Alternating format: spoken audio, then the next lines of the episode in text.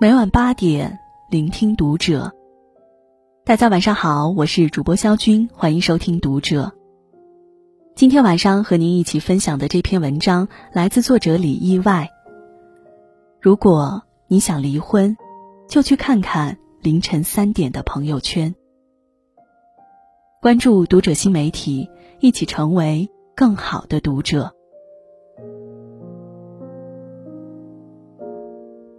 小九可能出事儿了。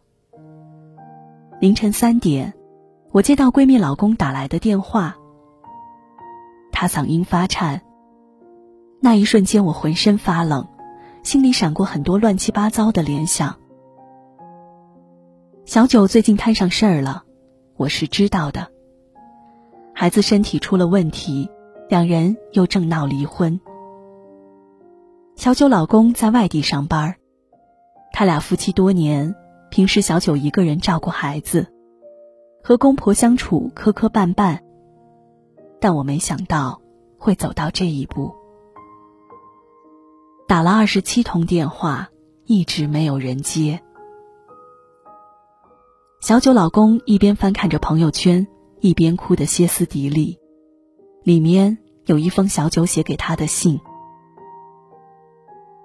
亲爱的老公。”我披着满身伤痕，很惊讶自己还能叫出这个称呼来。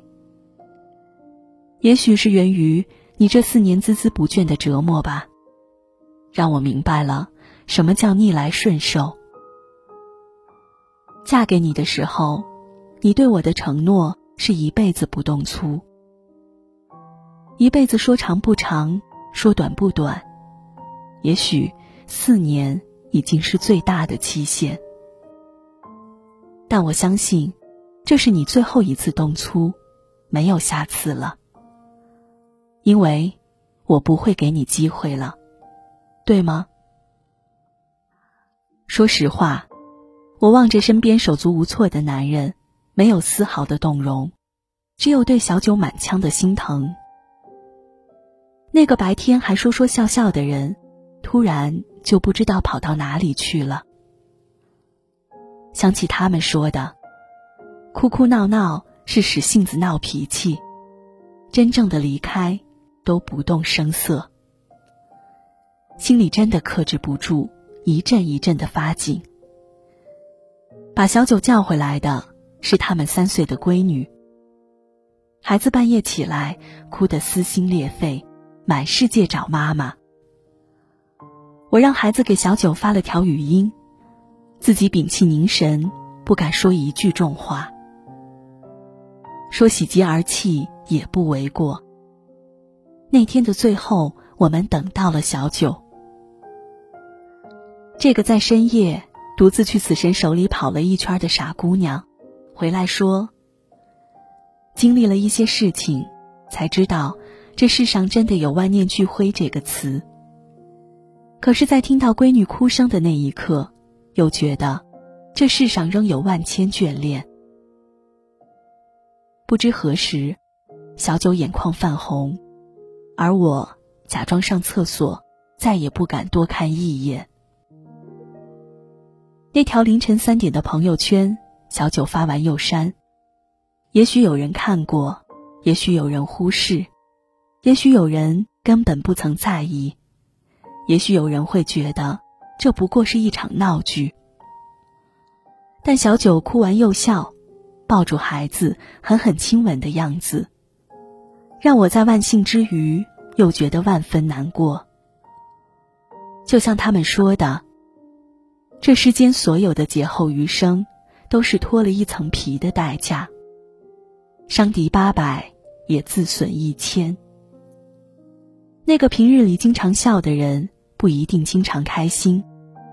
他们不过是擅长隐藏自己的负面情绪，可一旦爆发，就会像开了闸的洪流一样，一发不可收拾。我知道小九的感受，那种一瞬间满心都是荒芜，又一瞬间佯装痕迹全无。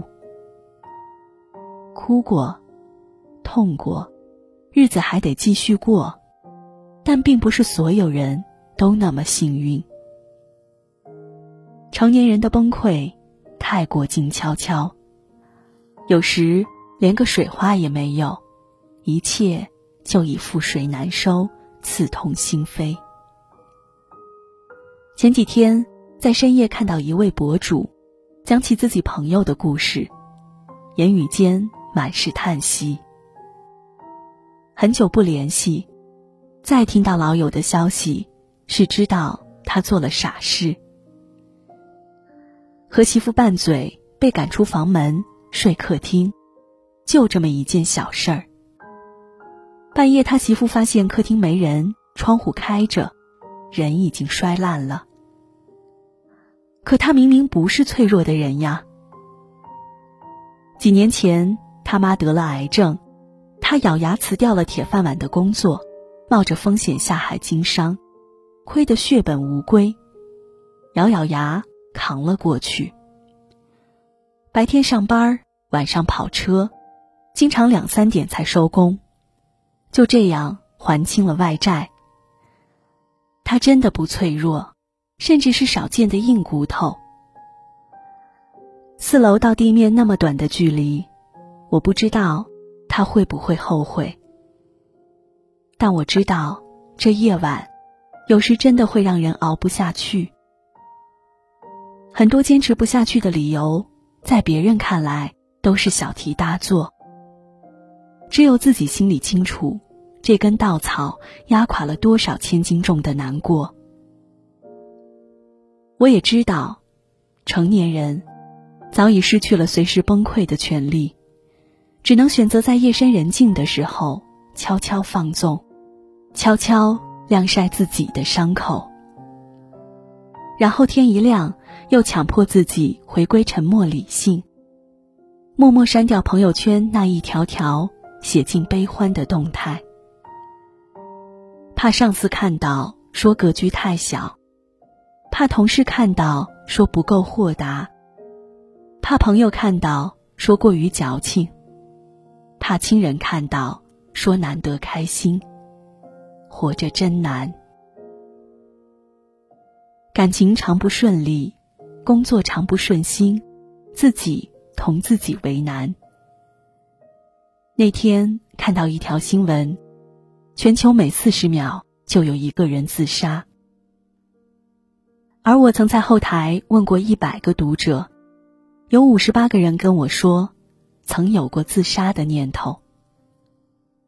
是的，我也一样，我们都一样，也曾想过一了百了，在被掏空的心觉得无力承受的时候，曾被一段经历深深的打动过。